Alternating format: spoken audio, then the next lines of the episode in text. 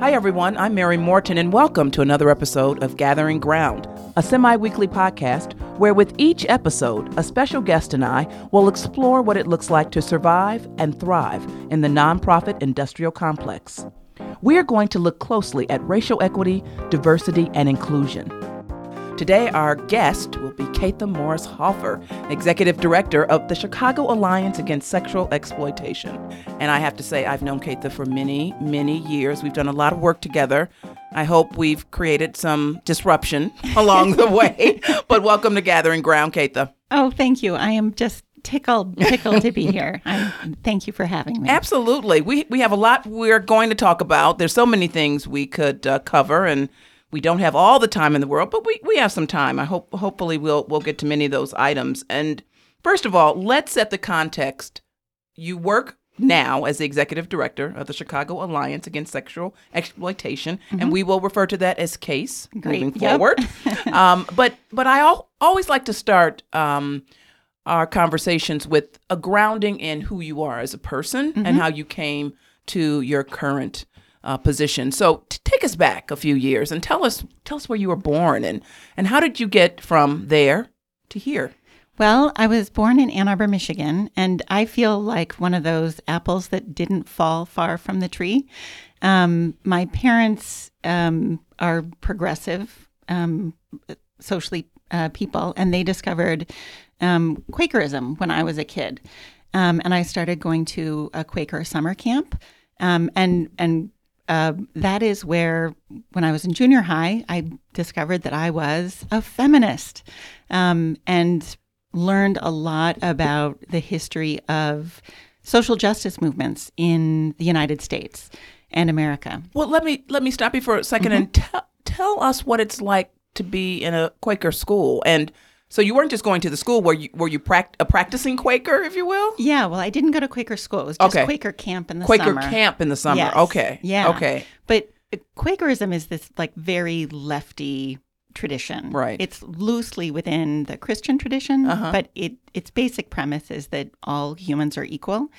And so what a concept! I know, wow. right? Yeah. Uh-huh. and so there's no difference between anybody. There aren't pastors a, a Quaker meeting is just when people gather together in silence, and um, and then when they're moved to speak, they stand and, and speak, and that's sort of considered ministry. But Quakers, um, as I began to learn when I was in elementary school and junior high, um, Quakers were heavily involved in the Underground Railroad and the movements for abolition and suffrage and the anti war movements.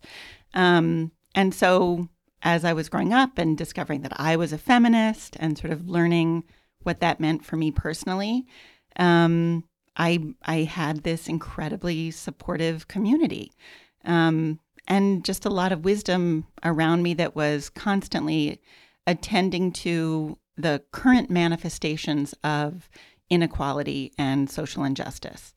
Um, so I was I felt I was incredibly lucky in that way. Very, very. It it sounds like very fortunate to have that kind of atmosphere, and from there you. As you said, you discovered that you were a feminist, mm-hmm. and and was that a particular um, occasion, or or just at, you know through your readings and experiences, you realized this is a label that I embrace.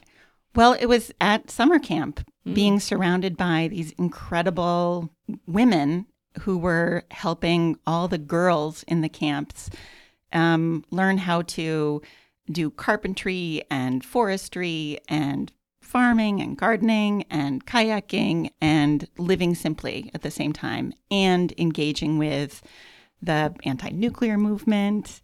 And, um, you know, uh, my counselors had ERA now buttons. Oh, and, yes. you know, things mm-hmm. happened like I, I got to know all these incredible women and these girls, and the environment was much more integrated than my um, my community where I where I lived during the school year.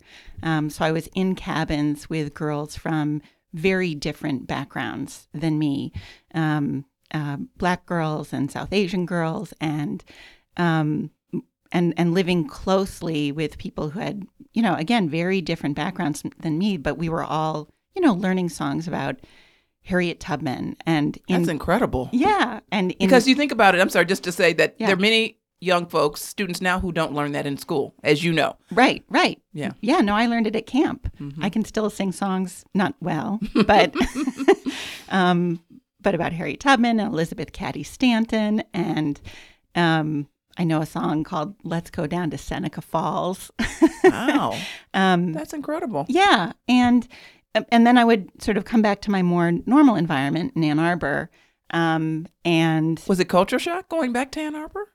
Yeah, it was, except that I had Quaker meeting on Sundays that where I was sort of still, Okay. you know, every weekend I would be surrounded by, you know, people in their 60s and 70s who'd been conscientious objectors during World War II or were tax resistors or, you know, were engaged in um, um, in exposing the realities of the AIDS epidemic and So just various forms of protest. yeah, yeah.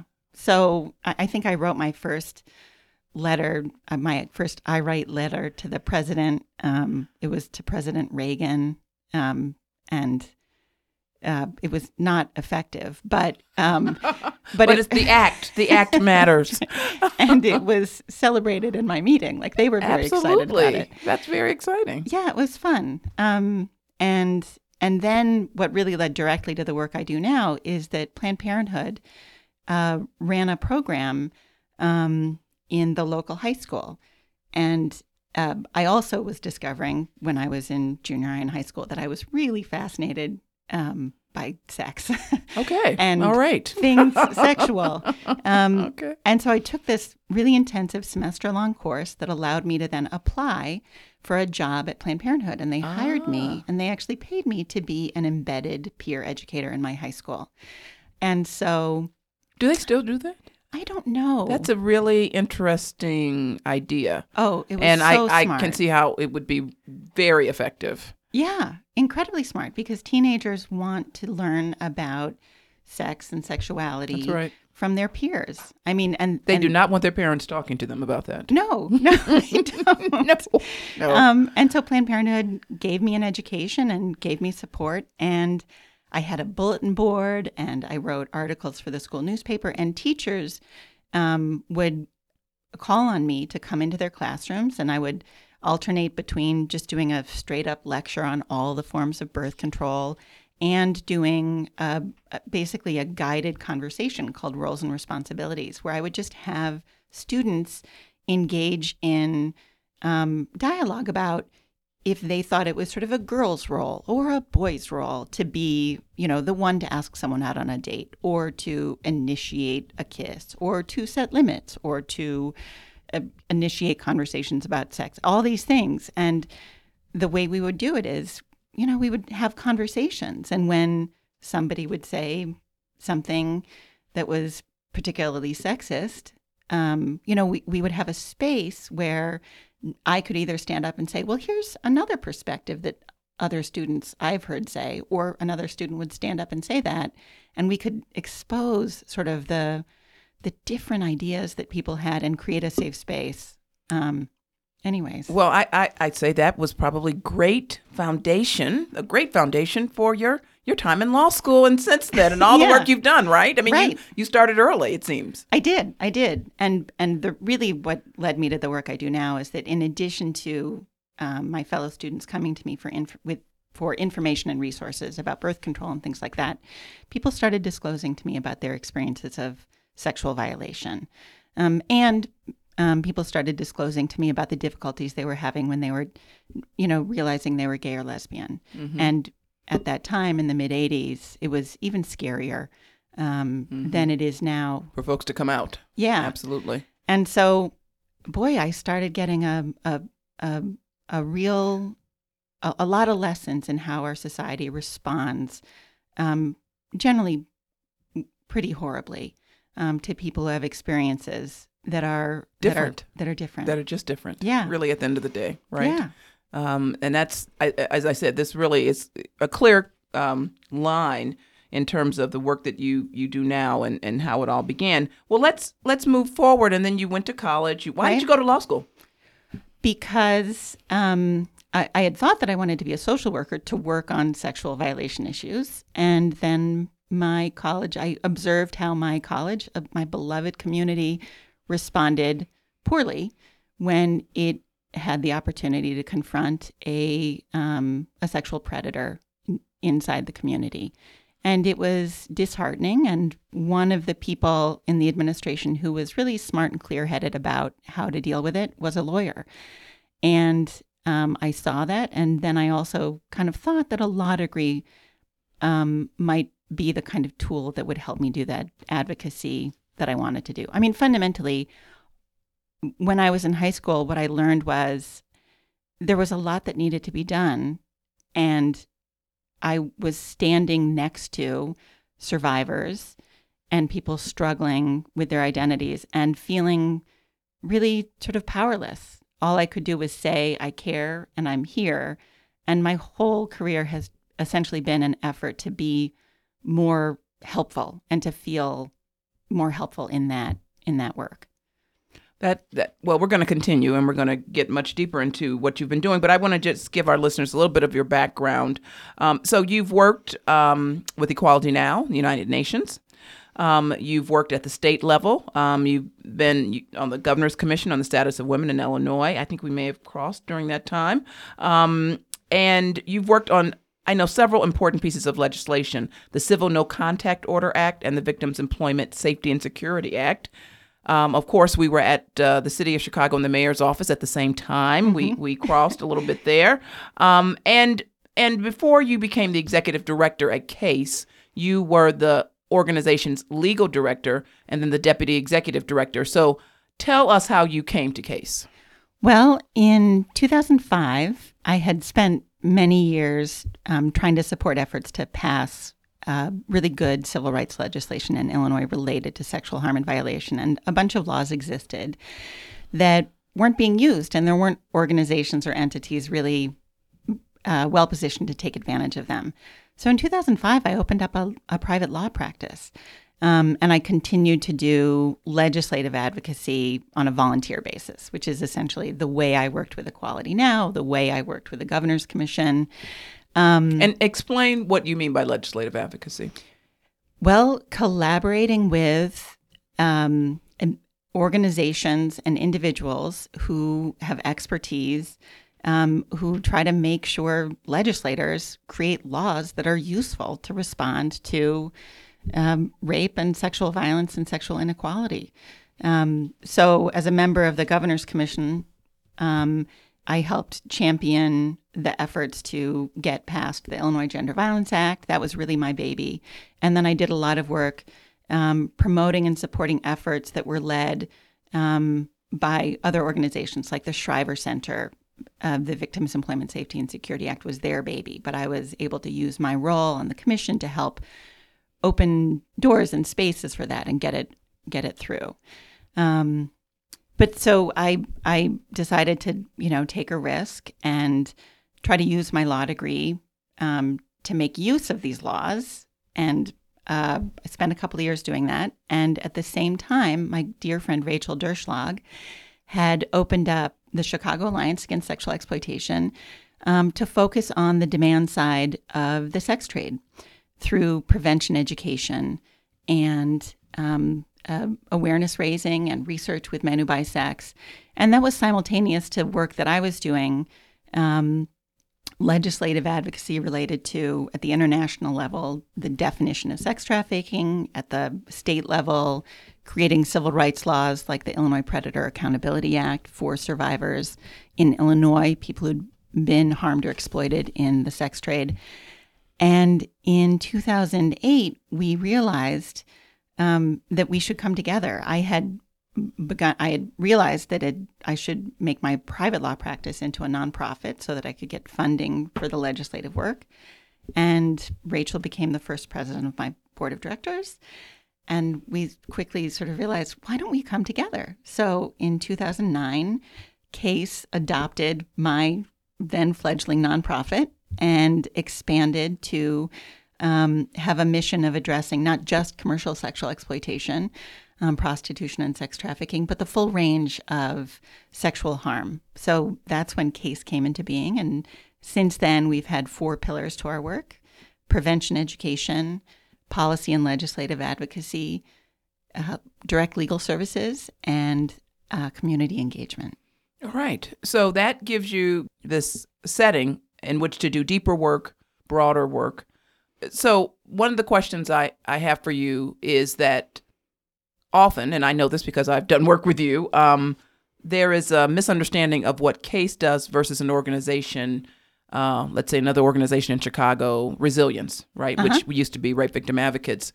There's a um, often just a what's the word I'm looking for? People are confused Mhm. and think that you you also provide direct services. So can you just talk about the distinction between an organization uh, like Resilience, for instance, and an organization like CASE? Right. The only direct services that CASE provides are legal services. So we're not um, available for the multiple needs that that people who've been harmed either in prostitution or outside that context who've been harmed through sexual assault. Um, we don't provide initial crisis management, counseling, support services. Um, we exist to address the the legal needs and op- and provide lawyers who can create opportunities um, to use law to uh, help improve um, survivors' lives in the aftermath of sexual violence. We um, we collaborate closely with all of our sisters and brothers in the Rape Crisis Center organization space, um, both on um, getting connected to the survivors who have a need for legal representation, um, but we also collaborate with them on identifying mechanisms um, for improving the systems uh, that that impact and interact with survivors of sexual harm, whether those systems are the the ways in which the criminal justice system continues to um, um, harm and go after women in the sex trade, um, whether it's the ways in which schools continue to be incompetent at responding to students who are experiencing sexual violation, um, uh, et cetera.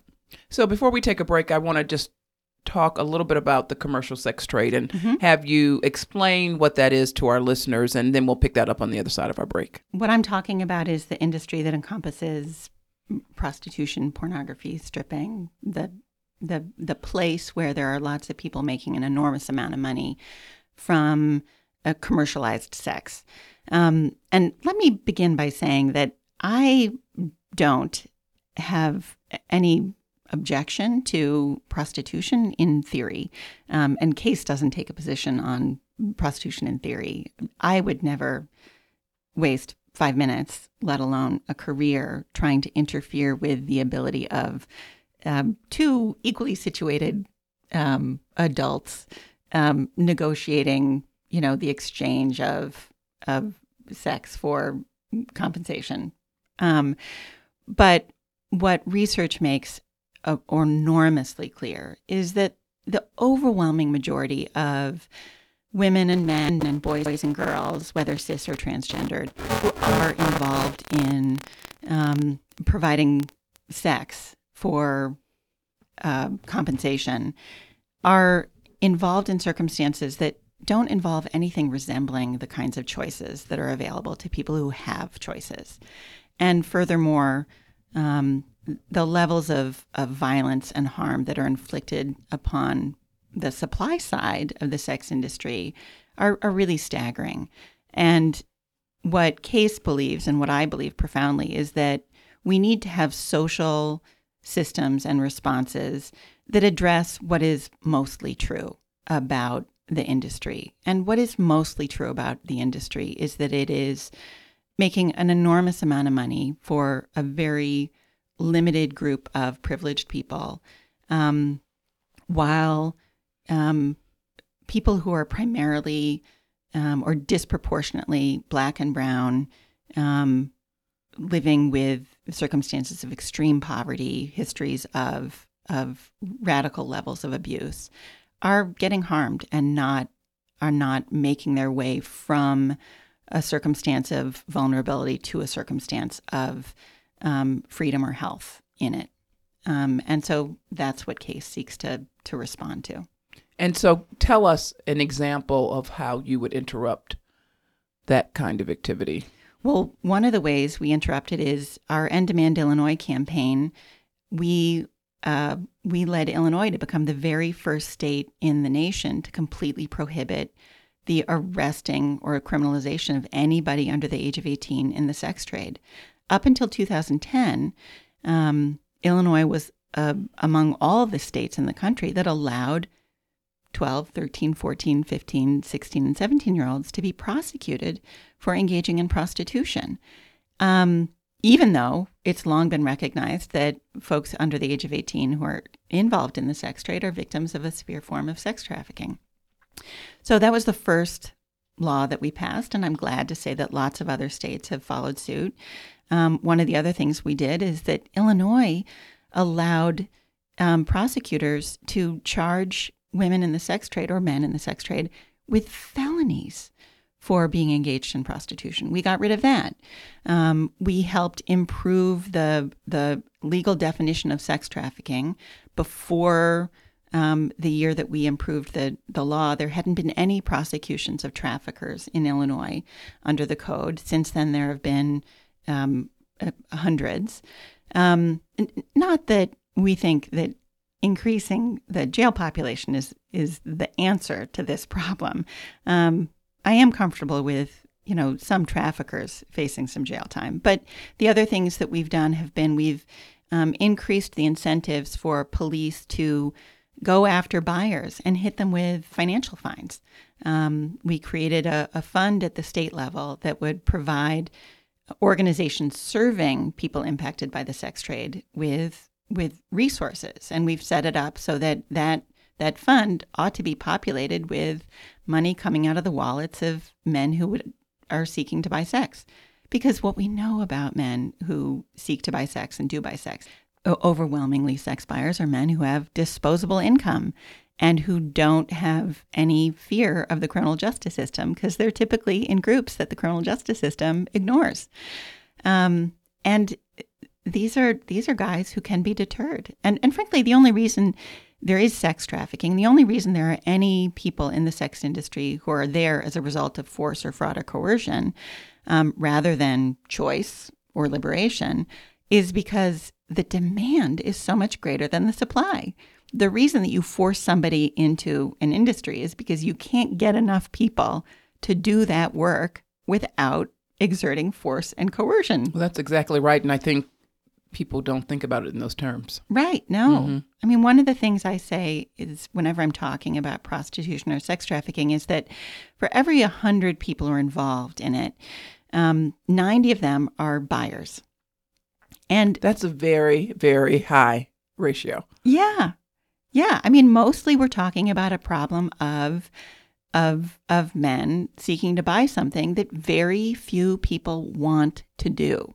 Um, and the men who buy are relying on um, push factors like poverty and desperation and control factors like pimps and traffickers to provide them with access to um, girls and women and boys and men, again, both cis and trans, who mostly would be doing something else um, if they had those opportunities. And, and overwhelmingly, men who buy sex, who thankfully are a minority of the population overall, um, they are much less naive about the circumstances of people in the sex trade than are the majority of, of men and women in our community who don't have any direct engagement with it. Um, but buyers really rely on sort of collective naivete about the sex industry to argue that prostitution is liberation um, or that um, or, or, that uh, prostitution should be treated like work just like any other. Most of the survivors that I work with say to me things like, um, you know, I know what work is. Work is a place where you can go and get paid for, for the work that you do, and you have a right to, to be protected from people putting their hands on your ass.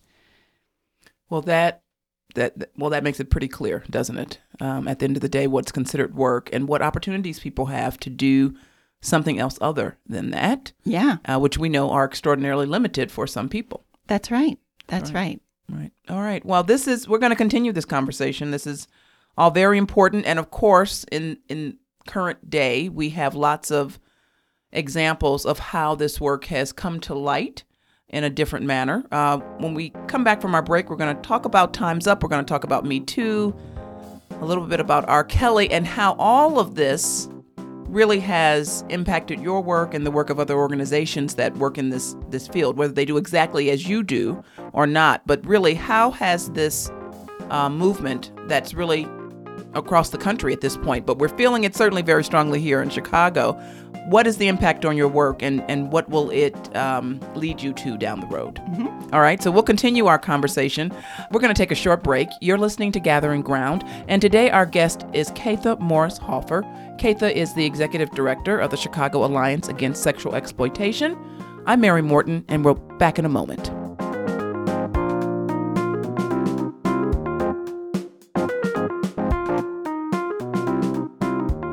Everyone. Thanks so much for joining me on Gathering Ground.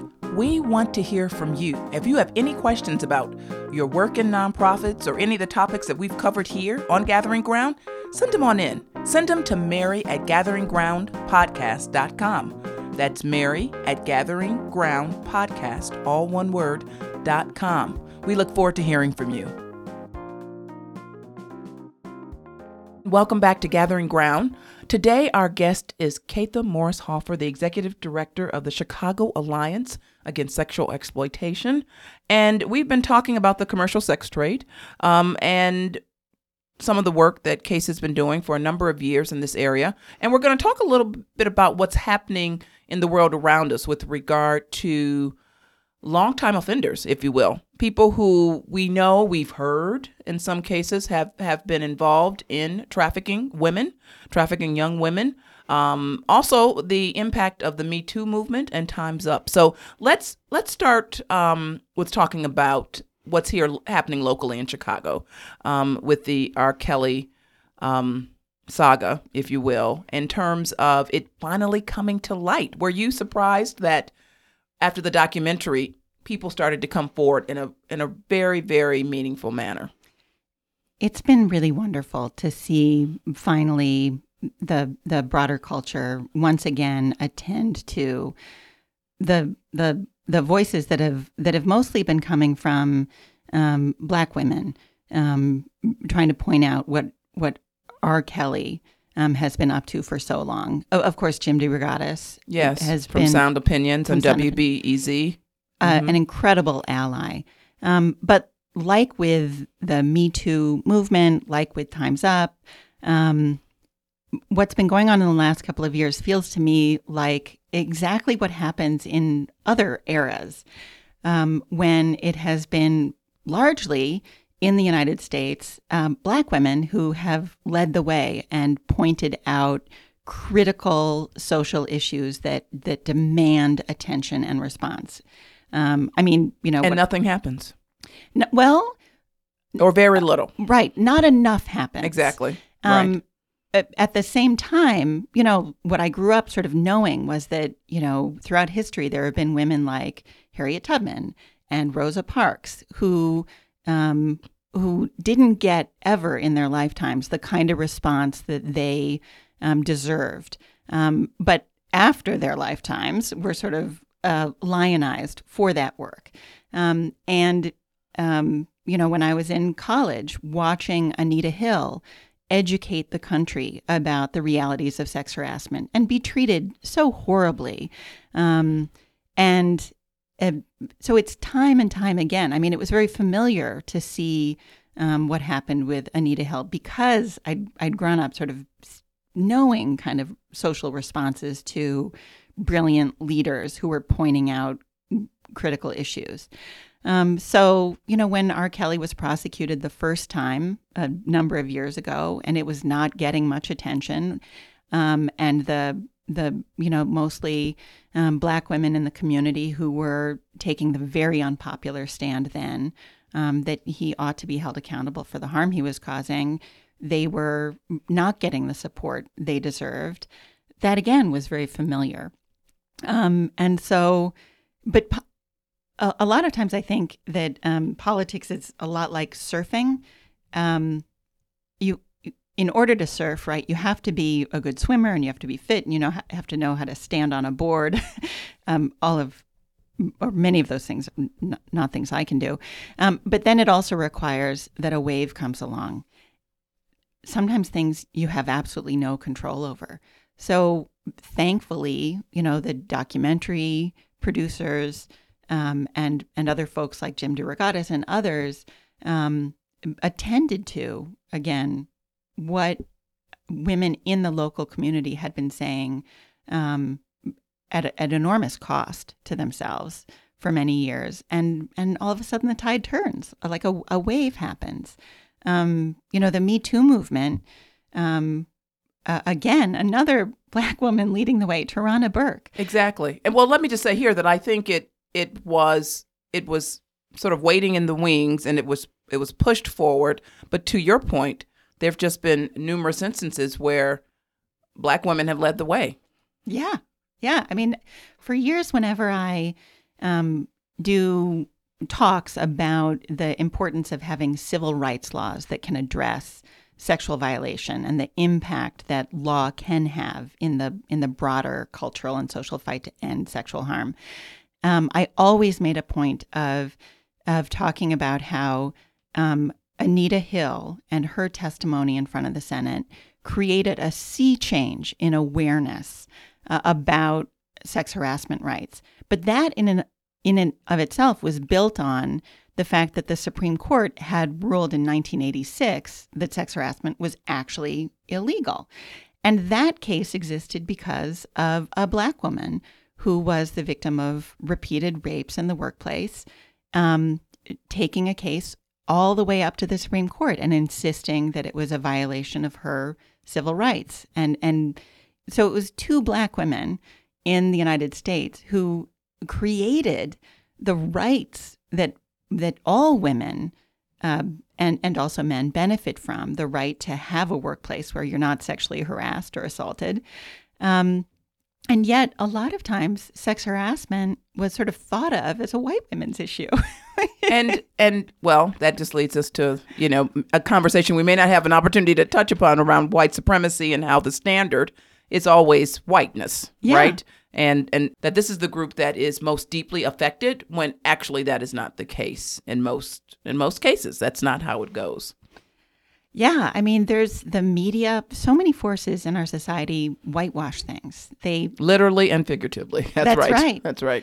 um, I, I remember sort of first learning about this actually when I was a kid. I learned about white privilege from my dad, who did not call it that, um, but he always would talk about how he was so lucky to be born uh, a white man in the United States when he was born.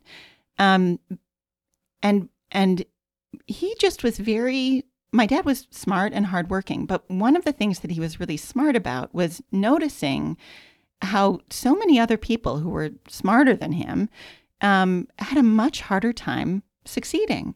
He he noticed that people gave him more chances and gave him the benefit of the doubt and presumed good intent by him. And um, and he was just always really clear about that and helped me start noticing as well how many doors open for me, how stories about um, talented girls looked like me, and uh, it was it was it was very helpful um, to be raised by somebody who saw um, the difference that inequality makes in a way that I mean, he always said he, he felt lucky, but it, it wasn't like he thought it was good the way things were.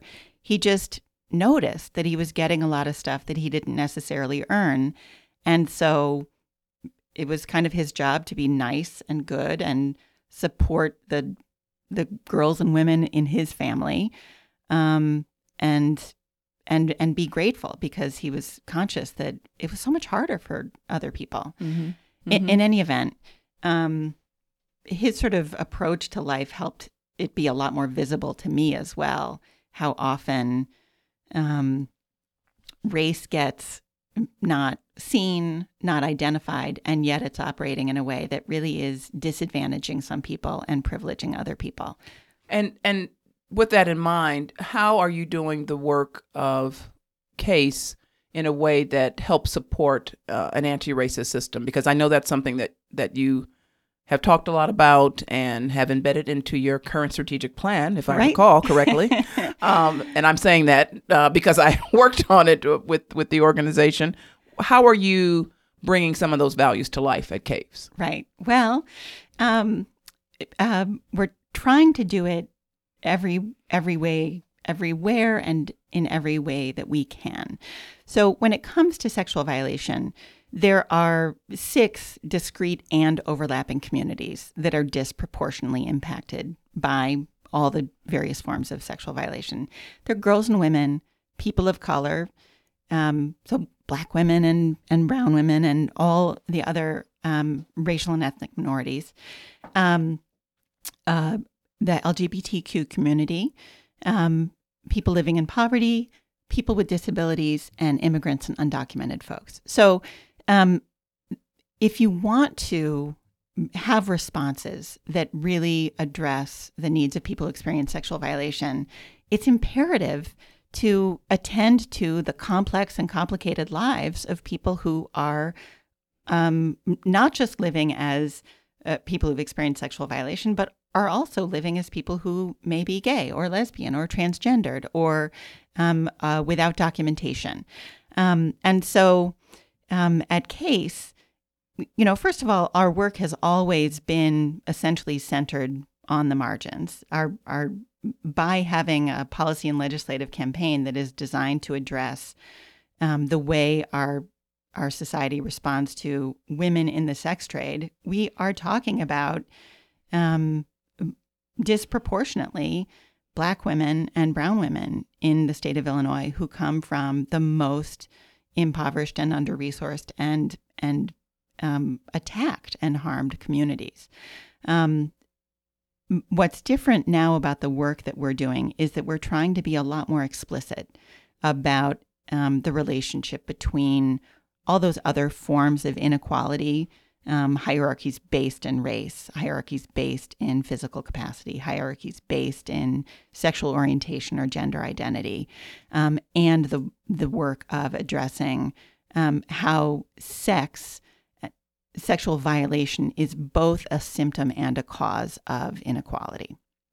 We have a, a new director of community engagement whose whose role is to help us figure out how to um, ensure that we are, as an organization, that our organization is better engaged with and accountable to those, again, discrete and overlapping communities that exist in Chicago that have um, lived experience with sexual harm because they're disproportionately targeted with it. And and generally there is an intersectionality so that it's not necessarily distinct communities. As you That's say, they're o- they're overlapping, right? so I'm not only am I black, but I'm trans, um, and um, and and female, and so I have all that that I've got to contend with. And by the way, I'm dealing with sexual violence. That's right. That's right. I mean, all of us live complex lives. That's right. None of us are only one thing. Um, but in a, a white supremacist patriarchy, to the extent that some of us have, you know, m- multiple complexities in our lives that make us additionally vulnerable, we need to be creating community and organizations that are capable of of responding to that complexity in a way that doesn't sort of require people to say, well, uh, I'm I'm coming here not as you know a person of this race or this gender, but as this other thing. Exactly. There's Right. People have to show up as their in their own authenticity at the end of the day. Yeah, And so it's wonderful to hear that you're you're trying to create a space where that can happen. Tell us how the Me Too and Times Up movement have impacted your work. Well, um, again, Me Too is just yet another example of, you know, uh, Black women laying the groundwork, doing incredible work, pointing in the right direction. Um, Tarana Burke uh, did this uh, amazing thing by sort of laying the groundwork for that. Um, and then um, it, it's been a it, it's been a flood of awareness and conversation about these issues in our broader culture um, over the last almost, well, I guess it's a year and a half now since what I like to call Hurricane Harvey, the initial sort Yes. of press coverage of Right. Harvey Weinstein. Mhm.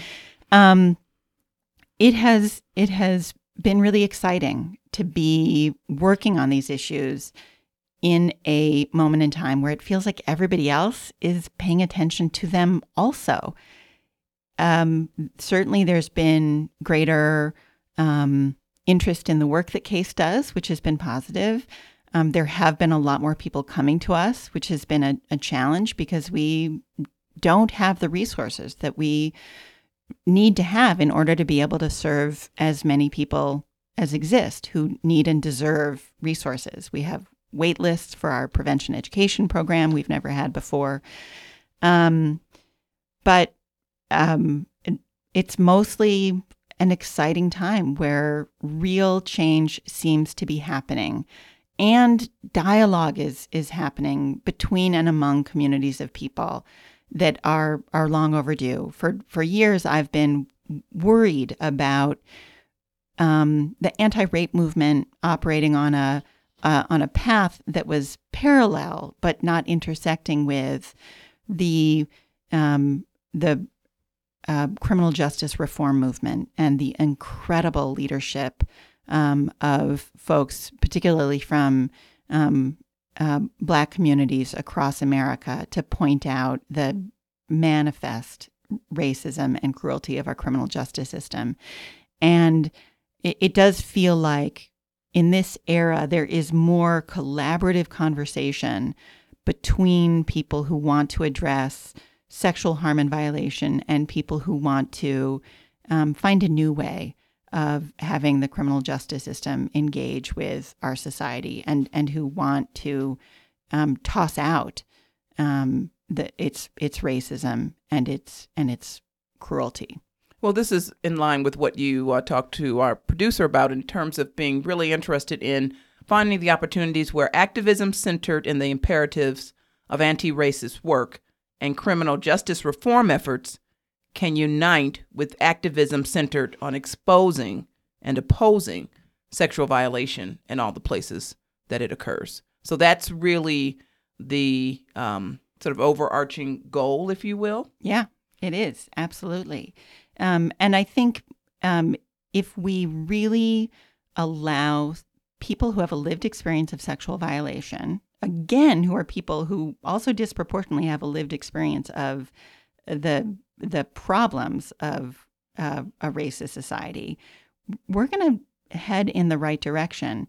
Um, one of the reasons that so few people report to the criminal justice system in the aftermath of rape, a- lot of it is because they legitimately and rightly fear that they won't be believed.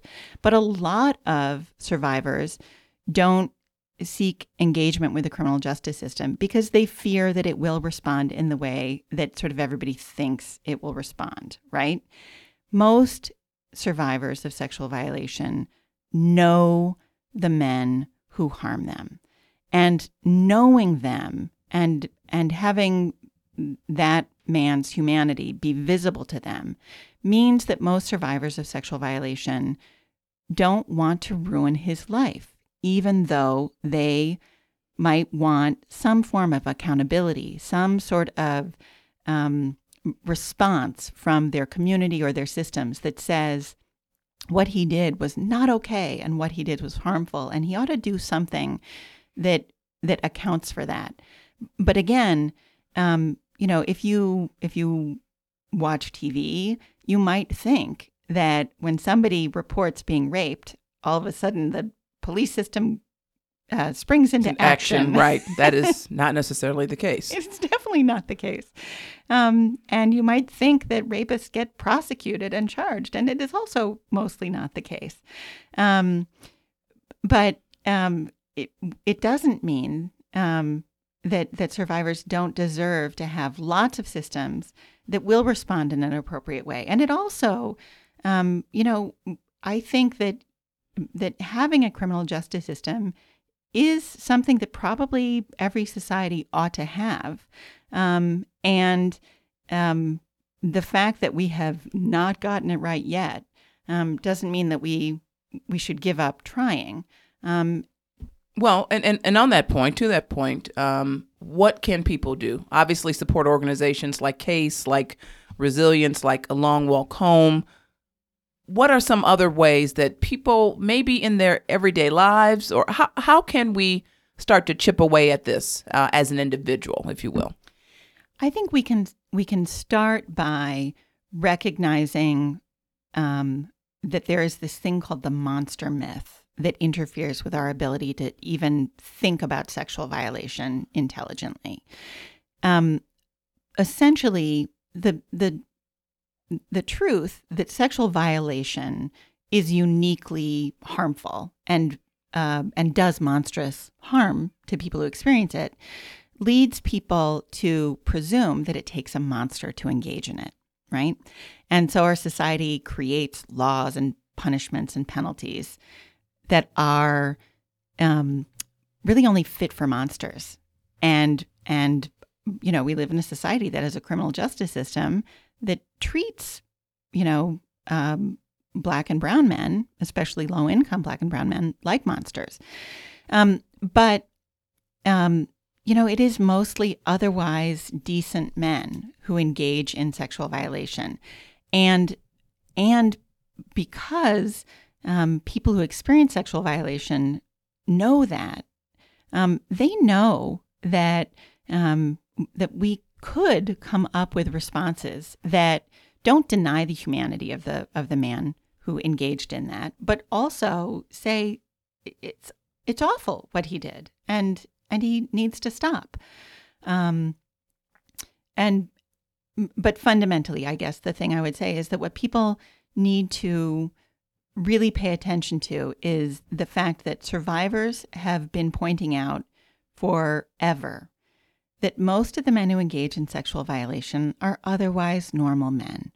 And what that means is we need to come up with mechanisms for responding to sexual violation that that we're willing to apply to otherwise normal men. We have to come up with ways of saying, um, I can see that you are a decent person in a lot of contexts. Like, I can see that you're a great comic, Louis C.K., and you have really insightful social commentary on things.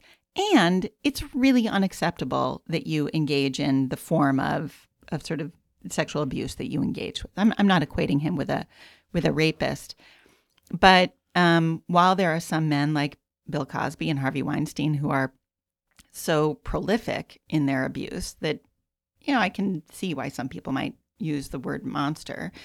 Um, most of the most of the men who engage in sexual violation are men more like um, Matt Lauer or Al Franken, mm-hmm. men who I, I, mean, there's a big distinction between Al Franken and Matt Lauer, right? Mm-hmm. Matt Lauer clearly engaged in rape. Al Franken um, did not. But in general, the point is that um, both of those guys are men that people had a hard time reconciling sort of mm-hmm. all the mm-hmm. good that they knew mm-hmm. about them with the really icky that well, they were doing. And I'll just say, as someone who is an avid Today Show watcher, I was floored because you're trying to reconcile the person that I see every morning on the TV screen with the stories that you've then heard by very very brave women who who came forward to say this is this is my truth this is my reality right and if we can get to a place where we can accept both of those truths right? Because they can both operate at the same time and i think that's what's we can hold both of those ideas and and know both of those truths. That's right. And you know who mostly is capable of holding both of those truths? Survivors. They are the ones who it's it's incredibly painful at first, especially when you live in a culture that wants you to believe that only ogres engage in sexual violation. It, it sets everybody up to be shocked and stunned. If we were more honest about the fa- fact that that rape or sexual abuse is not um, sort of uh, driven by character, it's not sort of the the outgrowth of a bad person, but it is conduct, unacceptable conduct that that that sometimes people engage in, right? our culture doesn't do anybody um, a favor when it promotes the idea that you can judge a book by its cover and um, expect that just because a man is capable of, of a lot of good things means he's not going to engage in rape. And also, our society needs to um, be able to to to hold men uh, accountable. Right. I, I, think you know a lot of people thought that because Brett Kavanaugh, um, you know, was capable of being a, a decent guy, hiring women as his law clerks and stuff like that, it somehow means he's the what was um, that what he did in high school um, uh, didn't happen. Right. And, and overall was above reproach. I mean, my goodness, he's on his way to be a Supreme Court justice. Of course, he's not that kind of person. Right. Right. And we know, and of course, we know that that is not the case. Um, so, in terms of what people can do who feel like I want to contribute in some way, I want to help. What are the what are the things that you would suggest just quickly? I would suggest that people accept that this issue is a lot more complicated. But is there something they oh. can do more tangibly than that? Well, if folks want to get tangibly involved, they can um, uh, help support um, organizations like mine mm-hmm. um, or like Resilience. But Case, we're having a race yes. to, to, raise funds mm-hmm. um, on June 6th. June 6th. And we are participating in the Strides for Peace race against gun violence. So, um, yes, I want people to donate to Case, and you can look on our website for ways to do that. Um, but also, if you go to the Strides for Peace race overall, we're participating with dozens of other nonprofits in the city of Chicago who also um, are doing really great and important work. But of course, we're here to talk about CASE, which I really appreciate. So check out our website case.org. That's right. And consider signing up on June 6th because you could. Uh, you could run or walk or you could volunteer right that's right that's all, exactly right all well we need all kinds of help uh, so again that's june 6th uh, race for case you can go to case.org and find out more about case and also about how you can get involved because there is something that each and every one of us can do and it seems overwhelming but there is actually something we can do to help um, we're going to take a short break and then we're going to come back with um, what's becoming one of our favorite segments, and that's a few questions from our listeners, okay? We'll be right back. You're listening to Gathering Ground.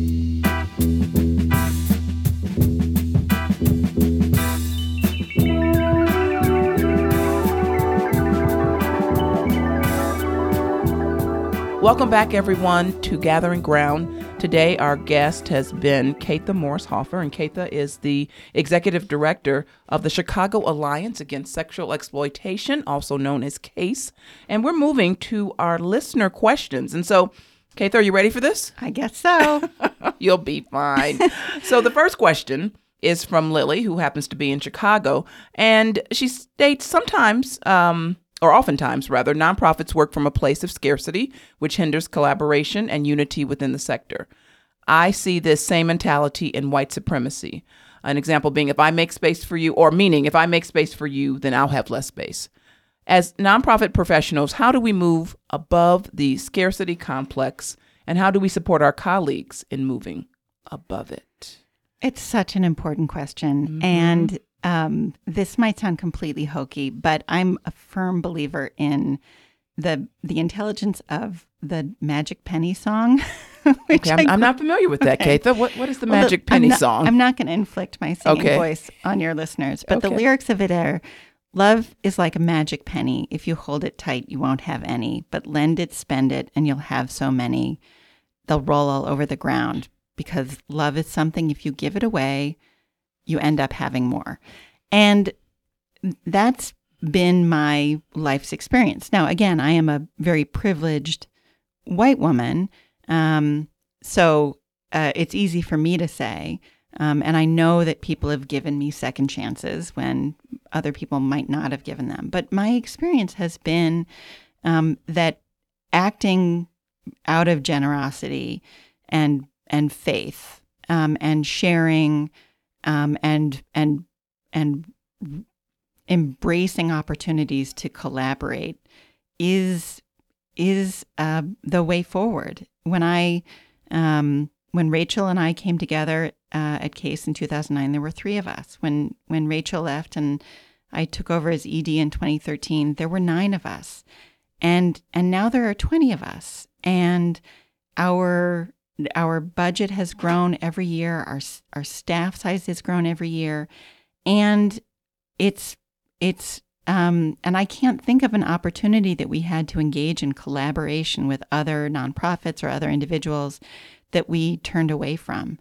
Um, as we have really thrived, um, and we're really committed to collaboration, and and that being the mechanism. And um, I, know it's tough. Well, one of the things that we talk about in our work, um, whether it's strategic planning or racial equity work is really looking at the assets that we all have because it is, in some ways, our conditioning uh, for us to look at what we don't have, right? To start Right. with the deficit. So we always try to say, let's look at the assets, right? Let's look at what we do have, and then let's think about what are some of the uh, inhibitors or the accelerators. And and so this idea that if you start with your assets, which again is not how we're socialized, I think that will go a long way toward the scarcity piece. I mean, it comes up in fundraising all the time. There's there actually is a lot of money available for all the important work that we want to do. However, we often don't approach it in that manner. Right. And uh, we don't have to be in competition, if you will, with other organizations because, again, that feeds into the, the scarcity uh, model. But, but again, focusing on assets, focusing on strengths Yep. can make a huge difference. And starting from that place, I think automatically changes the, the dynamic uh, for an individual and for an organization as a whole. That's right. And, you know, again, um, the race that we're participating in is a perfect example of that. And partly why I mentioned that we're going to be one nonprofit team participating in this race out of so many others. Like, we're not afraid to be in spaces where all of our sister and brother ally organizations are also raising funds.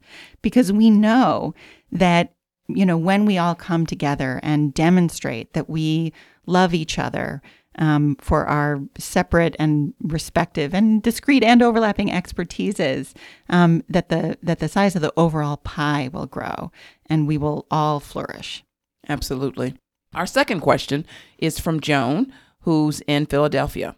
And Joan writes As part of my work's organizational culture task force, I'm looking into how to set guidelines for celebrating life events. Oh, this is a good one. Eh, You know, birthdays, wedding shower, baby shower, goodbye parties, in a way that considers our values, including DEI and feminism. I'm wondering if any of you, or either of you, I should say, have done something like this before and could offer any advice or food for thought.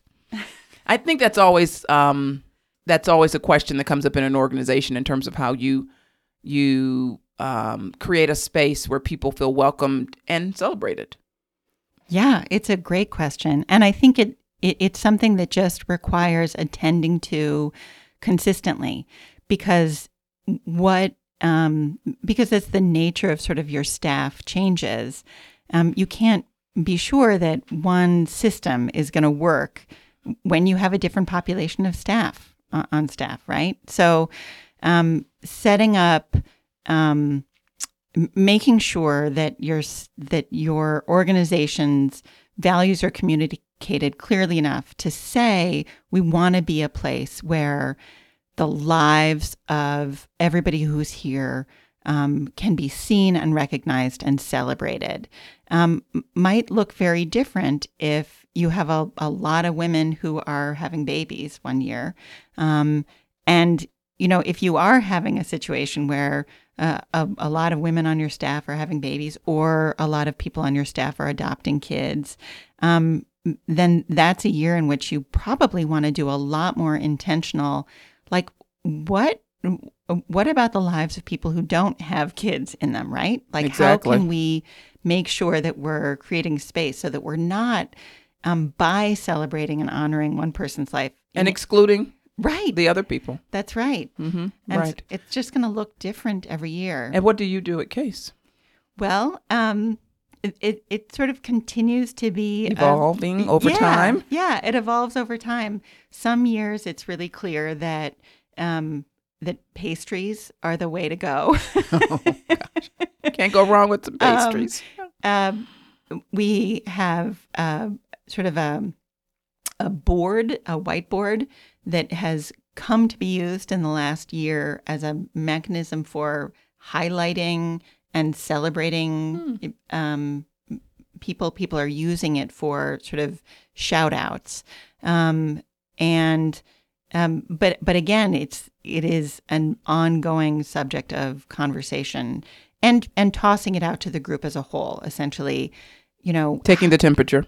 taking the temperature, um, asking, um, you know, given that we want to have um, at least a couple what are called staff fun days every year, asking what are the things that people want to have that would feel restorative, that would feel honoring, making sure that in our annual um, climate questionnaire there are questions that that um, create space for people to say this is the kind of thing that would make me feel valued. Um, so it, a combination of sort of setting up structures that are consistently recruiting information, um, and then also demonstrating um, by actions that we can pivot on a dime. And We're flexible. We're adaptive. Yeah. hmm So, Joan from Philadelphia, I think in short, check in with your your task force and with the rest rest of your staff. Ask people what they think because it will change over time, and as the the uh, staff changes, so will their ideas about how to be celebratory. Yeah, I think that makes a lot of sense. But I think it what's most important is that you do celebrate each other. I don't think we do enough of that, and I don't think we do enough of our um, I don't think we celebrate enough of our successes overall. And so I think there's always room for more celebration myself as someone who celebrates their their birthday all month. But that's that's something else. Um, but Kaethe, thank you so much. It's been wonderful having you on Gathering Ground. I want to remind our listeners that you can find out more information about the Chicago Alliance Against Sexual Exploitation by going to case.org. And, um, you know, if you want to be outside and get some exercise, and if you really want to do your bit, because again, everyone can do something, think about joining them on Saturday, June 6th for the Race for Case. And until next time, I'm Mary Morton, and this has been Gathering Ground.